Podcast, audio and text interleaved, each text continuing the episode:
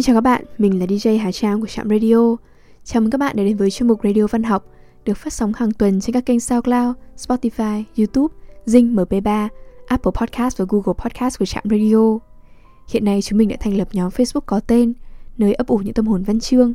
Mời các bạn cùng tham gia để thảo luận về văn học và đừng quên trả lời các câu hỏi đã admin duyệt vào nhóm nhé.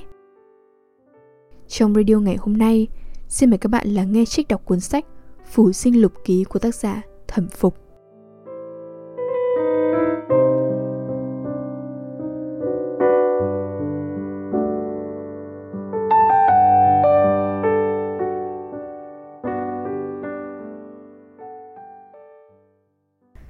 Hai, thú nhàn tình. Tôi nhớ khi còn thơ ấu Có thể mở mắt trông thẳng mặt trời Tinh tới mức nhìn từng chân tơ kẽ tóc. Thấy những vật nhỏ bé tinh vi Tất xem xét kỹ từng đường nét Cho nên thường có những điều thú vị vượt ra ngoài sự vật. Mùa hè, mỗi vo vo như sấm Tôi lại tự nghĩ ra đó là một đàn chim hạc đang muốn lượn giữa từng không. Lòng đã nghĩ vậy thì lập tức cả trăm hay cả ngàn con muỗi quả nhiên hóa thành chim hạc. Tôi vươn đầu nhìn chăm chú, đến nỗi cổ cứng ngặt ra. Rồi tôi lại nhốt lũ muỗi trong màn, từ từ thổi khói vào, khiến cho lũ muỗi bay lượn vo ve trong làn khói, để làm cảnh bạch hạc thanh vân. Quả nhiên thấy đúng như đàn hạc kêu trong mây, khiến tôi vô cùng thích thú. Ở những hốc lồi lõm trên bờ tường đất, hay nơi có những bụi cỏ rậm rạp trên bệ chậu hoa, tôi thường ngồi xổm để tầm mắt cao ngang bệ, rồi định thần nhìn kỹ coi bụi cỏ là một khu rừng. Những con sâu, kiến là thú rừng.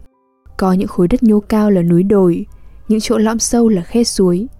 Để mặc thần trí ngao du trong ấy, vô cùng khoái hoạt tự đắc. Một hôm, tôi thấy có hai con bọ chọi nhau trong bụi cỏ. Đang say sưa quan sát, thì bỗng thấy một con vật lớn khổng lồ, đổ cây bạt núi sông tới. Hóa ra đó là một con cóc. Nó vừa phóng nhanh lưỡi ra, thì cả hai con bọ đã đều bị nuốt gọn. Hồi ấy tôi còn nhỏ, đang khi chăm chú nhìn xem, bỗng dưng bị nó làm cho bất ngờ kinh hoàng.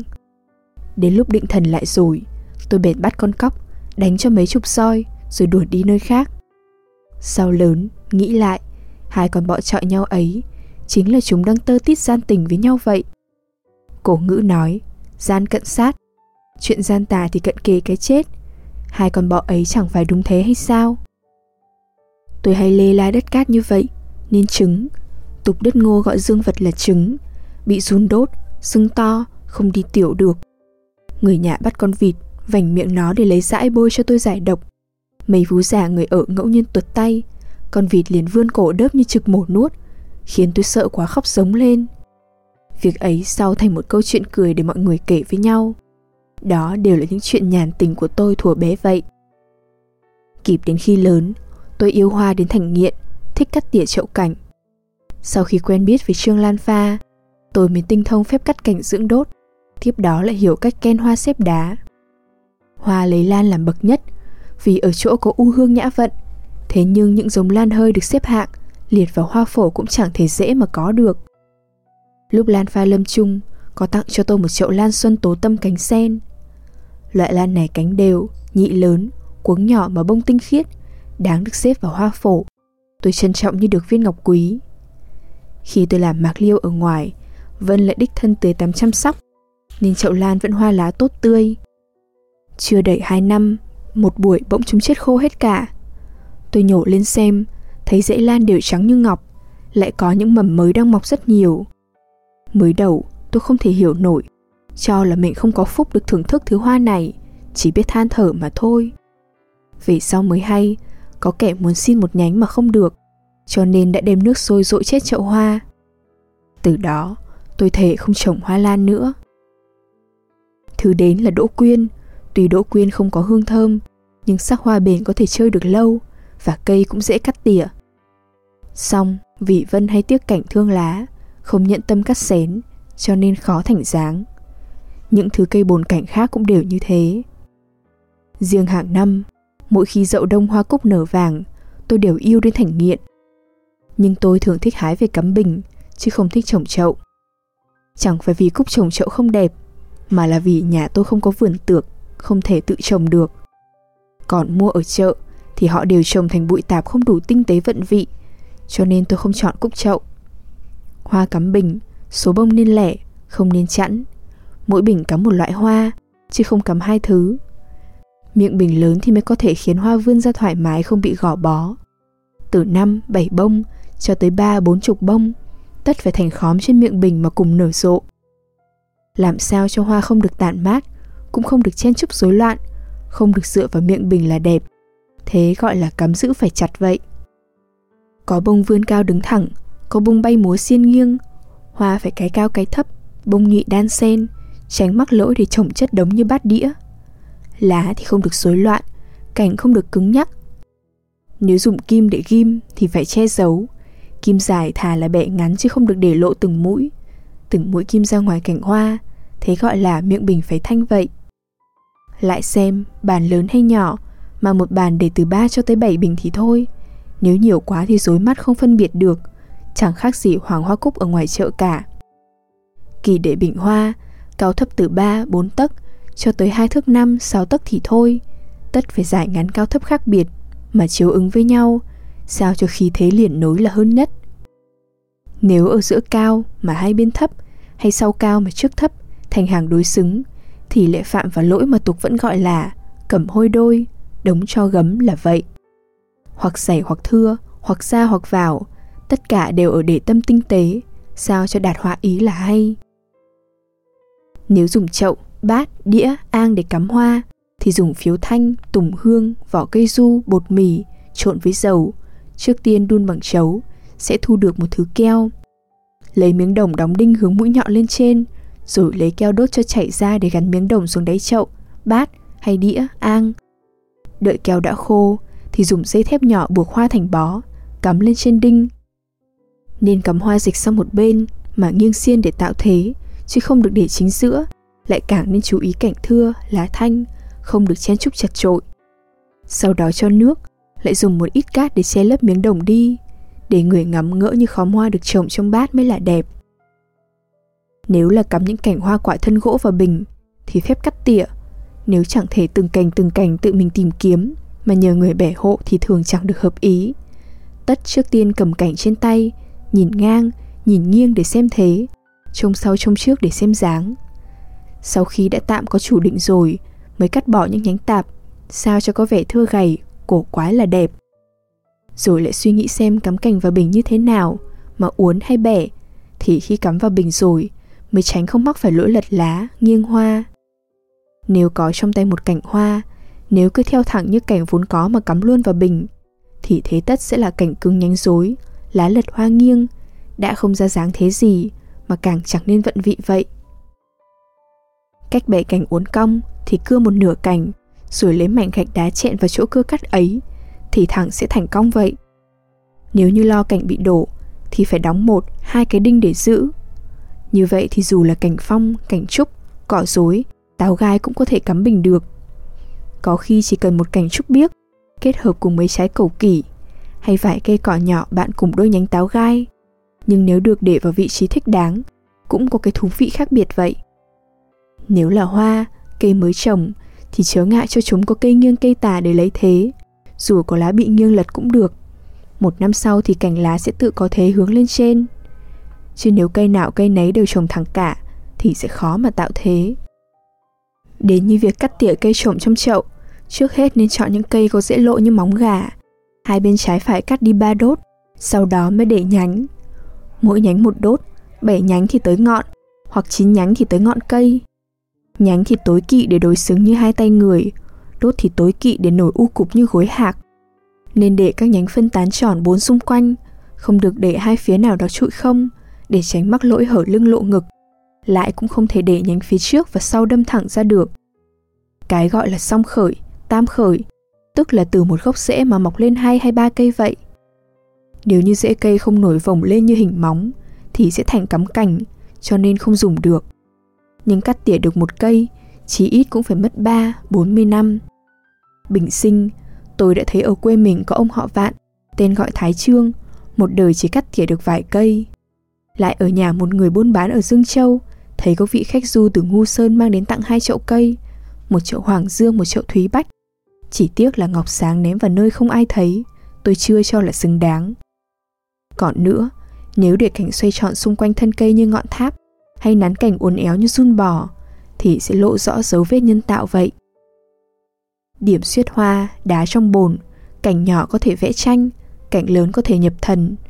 Và một ấm trà thơm, tinh thần có thể đắm chìm vào đó được, thì bồn cảnh ấy mới đáng để thưởng ngoạn ở chốn u trai vậy. Trồng thủy tiên, không có đá linh bích, tôi từng lấy những viên than có vẻ giống đá mà thay vào. Lõi cải thảo có sắc trắng như ngọc, lấy năm bảy cái lớn nhỏ, thêm cát đổ vào bồn hình chữ nhật mà trồng, rồi lấy than thay đá xếp dưới gốc, màu đen trắng phân minh, cũng rất có ý vị.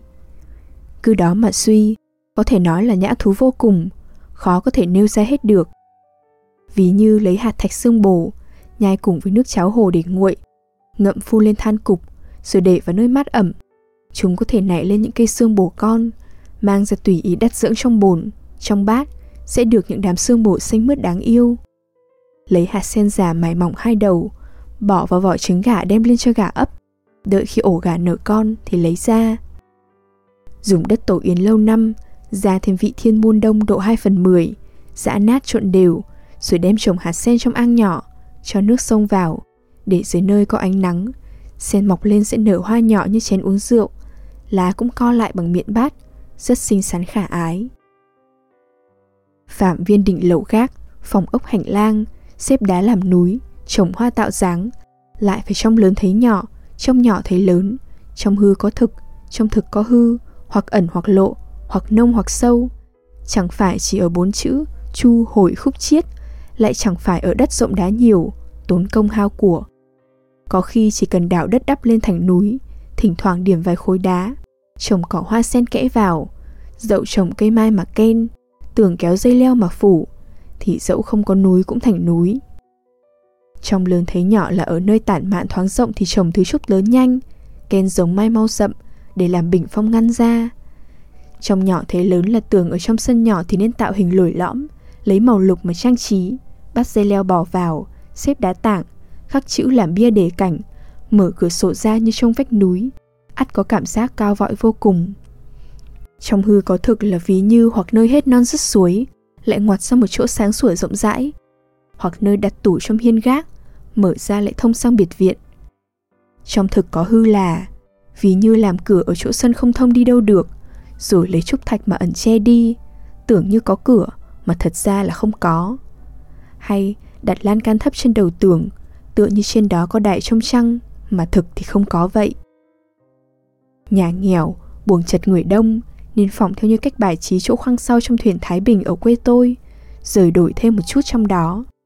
Lấy bệ bậc làm giường, trước sau kê gá với nhau, có thể làm được ba phản, dùng ván dán giấy ngăn cách, thì trước sau trên dưới đều cách tuyệt. Tỉ như đi chỗ đường dài, thì sẽ không cảm thấy chật hẹp nữa vậy. Khi vợ chồng tôi ngụ cư ở Dương Châu, từng học theo cách ấy. Nhà chỉ có hai buồng, nhưng trên dưới, buồng ngủ, nhà bếp, phòng khách đều cách tuyệt mà vẫn thừa rộng rãi. Vẫn từng cười bảo, bài trí tuy tinh tường, nhưng rốt chẳng phải là khí tượng của nhà phú quý vậy. Thực là như thế ư? Tôi đi tảo mộ trên núi, nhặt lấy những viên đá có hoa văn đẹp về, bạn với Vân rằng dùng hộ vôi gắn đá tuyên châu trong bộn đá trắng là cốt màu sắc hòa đều nhau. Đá vàng ở núi này tuy cổ phác, nhưng nếu cũng dùng hổ vôi thì màu vàng trắng rán cách, vết ngấn tất lộ ra, làm sao bây giờ? Vân nói, mình chọn lấy những viên không dùng được, đập nhỏ mà sắc vào chỗ ngấn vôi ngay khi còn ướt. Bột đá vụn sẽ bám vào đấy, đến khi khô, màu sắc tất đồng đều. Tôi bèn theo lời mà làm, lấy cái bồn sành nghi hương hình chữ nhật, xếp đá thành một ngọn núi, lệch sang bên trái mà nhô sang bên phải, lưng núi làm thành vằn gập ngang như phép vẽ đá của Vân Lâm, tròn von lồi lõm, tựa như hình trạng mỏm đá nhô ra bên sông. Phía chậu để không thì lấy bùn sông trồng cỏ bạch tần hoa kép. Trên đá trồng dây tóc tiên, tục gọi là vân tùng. Vất vả mấy hôm thì xong. Đến cuối thu, dây tóc tiên đã bỏ lan khắp núi, tựa như dây đẳng la treo trên vách đá, hoa nở đỏ tươi, bạch tần cũng nở trắng dưới đáy nước, màu đỏ trắng xen nhau. Thả hồn vào đó, chẳng khác chi lên chơi bồng lai đảo. Tôi để bổn non bộ dưới mái hiên, cùng vân phẩm đề. Chỗ này nên dựng gác thủy tạ, chỗ này nên dựng đình cỏ, chỗ này nên mài đá khắc sáu chữ rằng lạc hoa lưu thủy chi gian, chỗ này có thể ở, chỗ này có thể ngồi câu, lại chỗ này có thể trông xa nhìn ngắm. Cảnh non nước trong lòng mà tựa sắp di cư thực vậy. Một tối, hai con mèo tranh ăn với nhau, từ trên mái hiên rơi xuống, khiến cả bồn cùng núi khoảnh khắc vỡ tan mất. Tôi than bảo, đến chút mưu toan còn con này mà cũng bị con tạo đố kỵ thế du. Cả hai cũng không ngăn được mà rơi lệ. Phòng vắng đốt hương cũng là nhã thú trong khi nhàn rỗi. Vân từng lấy các thứ trầm hương, tốc hương, xông trong cái chõ đổ sôi, trên lò đặt một cái giá bằng sợi đồng, cách mặt thang độ một tấc, để hương cháy từ từ, thì hương thơm u nhã mà không khói. Trái phật thủ kỵ mỗi người say rượu ngửi vào, nếu ngửi thì dễ bị thối. Mộc qua thì kỵ đổ mồ hôi, nếu bị đổ mồ hôi thì phải lấy nước rửa đi. Duy có hương viên thì không kỵ gì cả. Phật thủ, Mộc qua cũng có phép đem làm đồ dâng cúng, không thì ghi hết cả được. Thường có người đem đồ cúng tùy tiện cầm ngửi, tùy ý đặt để. Ấy tức là kẻ không biết phép dâng cúng vậy. Tôi nhạn cư luôn, nên trên đầu bàn chẳng khi nào không có bình hoa.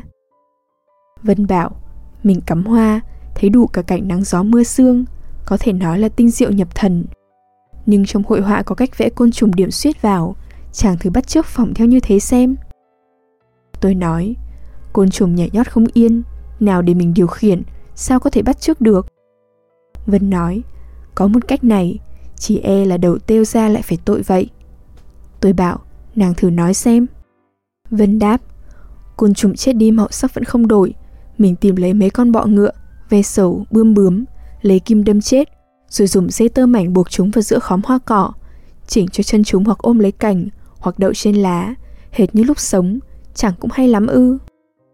Tôi thích quá, theo đúng cách ấy mà làm, ai trông thấy cũng phải tấm tắc khen ngợi.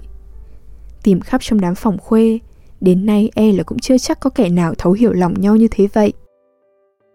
Tôi và Vân ở nhờ nhà họ Hoa ở Tích Sơn, khi ấy Hoa phu nhân cho hai con gái theo Vân học chữ.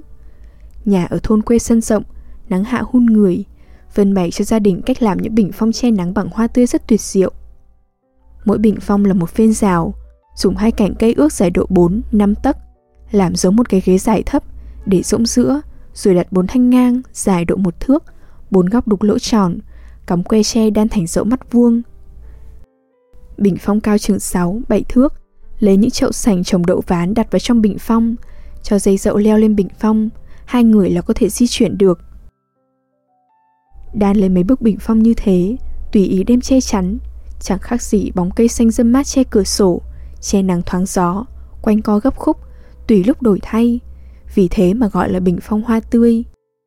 Có được cách ấy thì tất cả các giống dây leo, hương thảo đều có thể tùy chỗ mà dùng. Đó thực là cách hay khi sống ở thôn quê vậy. Người bạn tôi là lỗ bán phảng, tên Trương, tự Xuân Sơn, giỏi vẽ tùng bách cúc mai, tinh thông lối chữ lệ, kiêm nghề triện khắc. Tôi ở nhờ trong lầu tiêu sảng nhà bán phạng đến một năm rưỡi. lầu có năm gian, hướng đông, tôi ở ba gian, dù tối sáng gió mưa, có thể nhìn được rất xa. Trong sân có một gốc hoa mộc, hương thoang thoảng trêu người. Có tường bao, có nhà trái, quang cảnh vô cùng u tĩnh. Lúc tôi chuyển nhà, có đưa theo một người ở, một chị Vú, dắt theo cả con gái nhỏ đến cùng. Người ở biết may áo, chị Vú biết khâu vá. Vì thế, Vân thì theo thùa, chị Vú thì khâu vá, người ở thì cắt may, để lấy tiền chi dụng củi gạo. Tôi vốn mến khách, phàm uống rượu tất có tử lệnh. Vân rất giỏi nấu nướng làm thức nhắm, rau dưa tôm cá, qua tay Vân làm, đều thành món ngon lạ bất ngờ. Bạn bè biết tôi nghèo, thường lần nào cũng bỏ tiền rượu để chọn ngày khê khả với nhau. Tôi lại thích sạch sẽ, trong nhà không có tí bụi nào, cũng không bị câu thúc gì, nên mọi người có thể thoải mái chẳng nề hà. Khi ấy, có Dương Bổ Phạm, tên Sương Tự, giỏi vẽ truyền thần nhân vật, Viên Thiếu Vu, tên Bái, giỏi vẽ sơn thủy, Vương Tinh Lan, tên Nham, giỏi vẽ chim thú hoa cỏ, mến vẻ u nhã của lầu tiêu sảng, đều đem đồ vẽ đến. Tôi bèn theo mấy người ấy học vẽ, viết chữ thảo, chữ triện, điêu khắc ấn chương để kiếm thêm chút tiền nhuận bút, đưa cho Vân sắm trả rượu mời khách, chọn ngày chỉ phẩm thi luận họa mà thôi. Lại có hai anh em Hạ Đạm An, Hạ Ấp Sơn, cùng hai anh em Mâu Sơn Âm, Mâu Chi Bạch và mấy người tưởng Vận Hương, Lục Quất Hương, Châu Khiếu Hà, Quách Tiểu Ngu, Hoa Hạnh Phàm, Trương Nhàn Hàm, đều như én trên nhà, tùy ý tự đến tự đi. Vân dỗ gỡ thoa cài đầu đem bán lấy tiền mua rượu, cũng không hề tỏ vẻ oán trách gì. Cảnh đẹp ngày vui, chẳng bao giờ để phí hoài trôi qua được. Đến bây giờ thì mỗi người một phương, như nước chảy mây trôi, lại thêm ngọc nát hương vùi, chẳng bao giờ có thể quay đầu trở lại được nữa. Lầu tiêu sạng có bốn điều cấm kỵ là bản chuyện thăng quan tiến chức, thời sự công đường, văn chương bát cổ, đánh bại chơi bạc, ai vi phạm tất bị phạt 5 cân rượu. Lại có bốn điều cho phép là khẳng khái hào sảng, phong lưu hàm xúc, phong túng không nệ, thanh tĩnh yên lặng. Tiết giữa hè rảnh rỗi, lại tụ hội thi đối. Mỗi lần tụ hội 8 người, mỗi người đem theo 200 tiền. Trước tiên bắt thăm, ai được số 1 thì làm chủ khảo, ngồi sang một chỗ riêng. Người được số 2 thì làm thư ký, cũng ngồi một chỗ riêng. Còn lại tất cả đều là cử tử dự thi, ai nấy đến chỗ thư ký lấy một mảnh giấy đã được đóng dấu ở trên. Chủ khảo ra câu đối 5 chữ, 7 chữ, mỗi loại một câu, đốt hương để hạn định thời gian, cho đi đứng cấu tứ, nhưng không được bàn bạc riêng với nhau. Sau khi đối xong đem bỏ vào một cái hộp, thì mới được phép về chỗ ngồi. Sau khi mọi người đã nộp quyển xong xuôi cả, thư ký mới mở hộp, cùng chép lại ra một quyển, chuyển trình lên chủ khảo, để không được có ý riêng tư với ai. Trong 16 câu đối, lấy ra 3 câu 5 chữ, 3 câu 7 chữ. Trong 6 câu đối, lấy câu đứng đầu của ai thì lần sau người ấy được làm chủ khảo, câu đứng thứ hai của ai thì lần sau người ấy làm thư ký. Người nào cả hai câu đều không được chọn thì bị phạt 20 đồng. Người nào được chọn một câu thì phạt 10 đồng. Ai nộp muộn quá hạn thì lại bị phạt nhiều hơn nữa. Một vòng thi, chủ khảo được tiền hương 100 đồng. Một ngày có thể thi tới 10 vòng, gom được cả ngàn tiền, tha hồ mà mua rượu vậy. Duy của Vân được tính là quan quyển, cho ngồi mà nghĩ câu. Dương Bổ Phạm vẽ cho vợ chồng tôi bức tranh đang cùng trồng hoa, trông thần tình tựa hệt. Tối hôm ấy, ánh trăng thật đẹp, bóng hoa lan in trên vách phấn, có một vẻ u nhã khác thường. tình Lan rượu say nổi hứng bảo. Bổ phàm vẽ ảnh cho ông rồi, thì tôi vẽ bóng cho hoa vậy. Tôi cười bảo, bóng của hoa dễ có thể sánh được ảnh của người ư. tình Lan bèn lấy một tờ giấy trắng căng lên vách, rồi theo bóng hoa lan in trên đó lấy mực đậm nhạt mà đổ theo. Sáng hôm sau, lấy bức vẽ ra xem. Tuy chưa thành tranh, nhưng hoa lá tiêu sơ, tự có cái thú vị dưới trăng vậy. Vân rất lấy làm quý báu, chúng tôi ai nấy cùng để vịnh.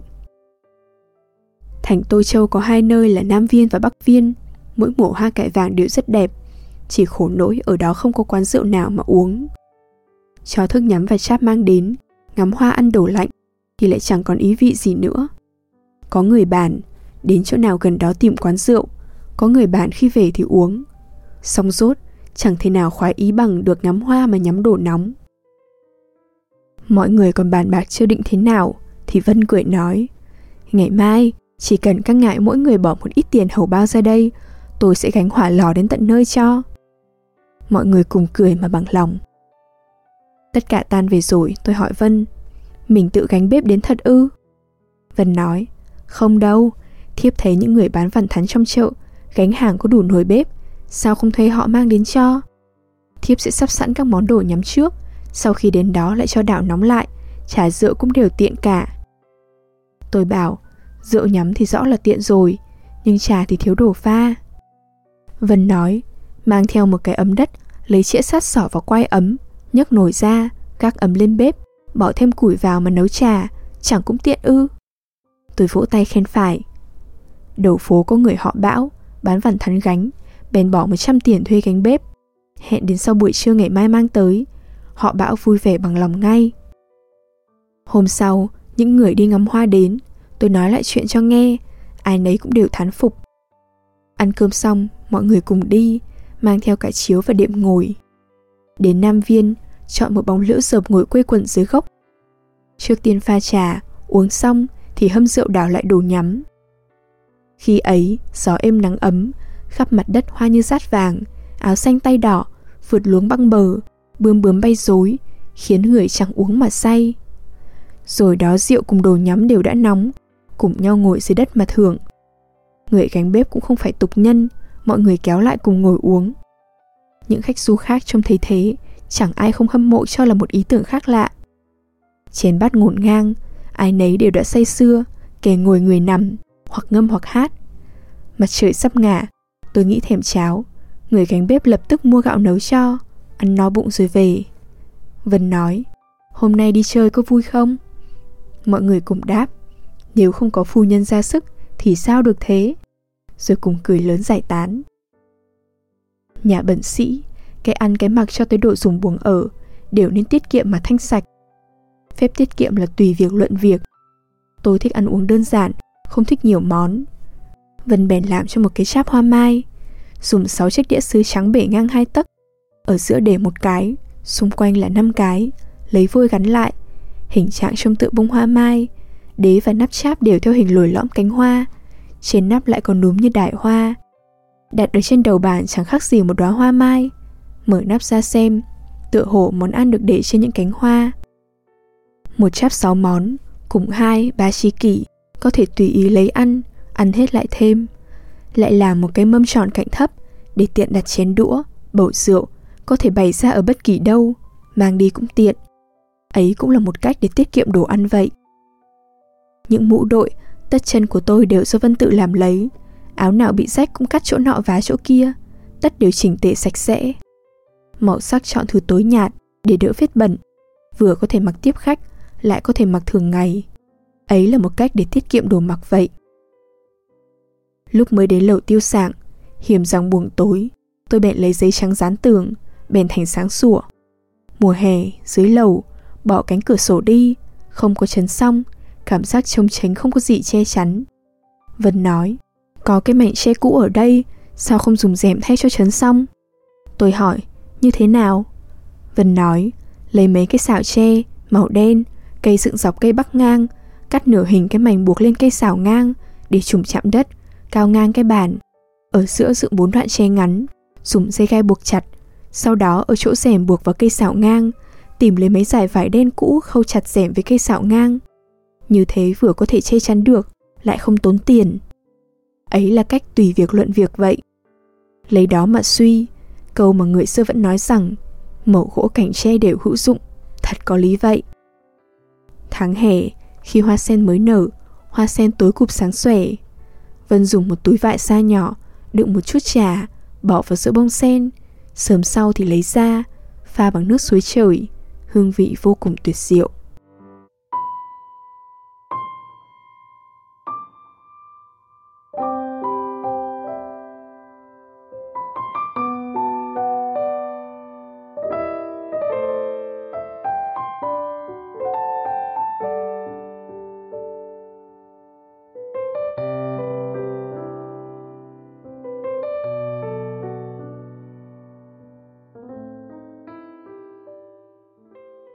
Đêm đã khuya, thời lượng của chương trình đến đây là kết thúc.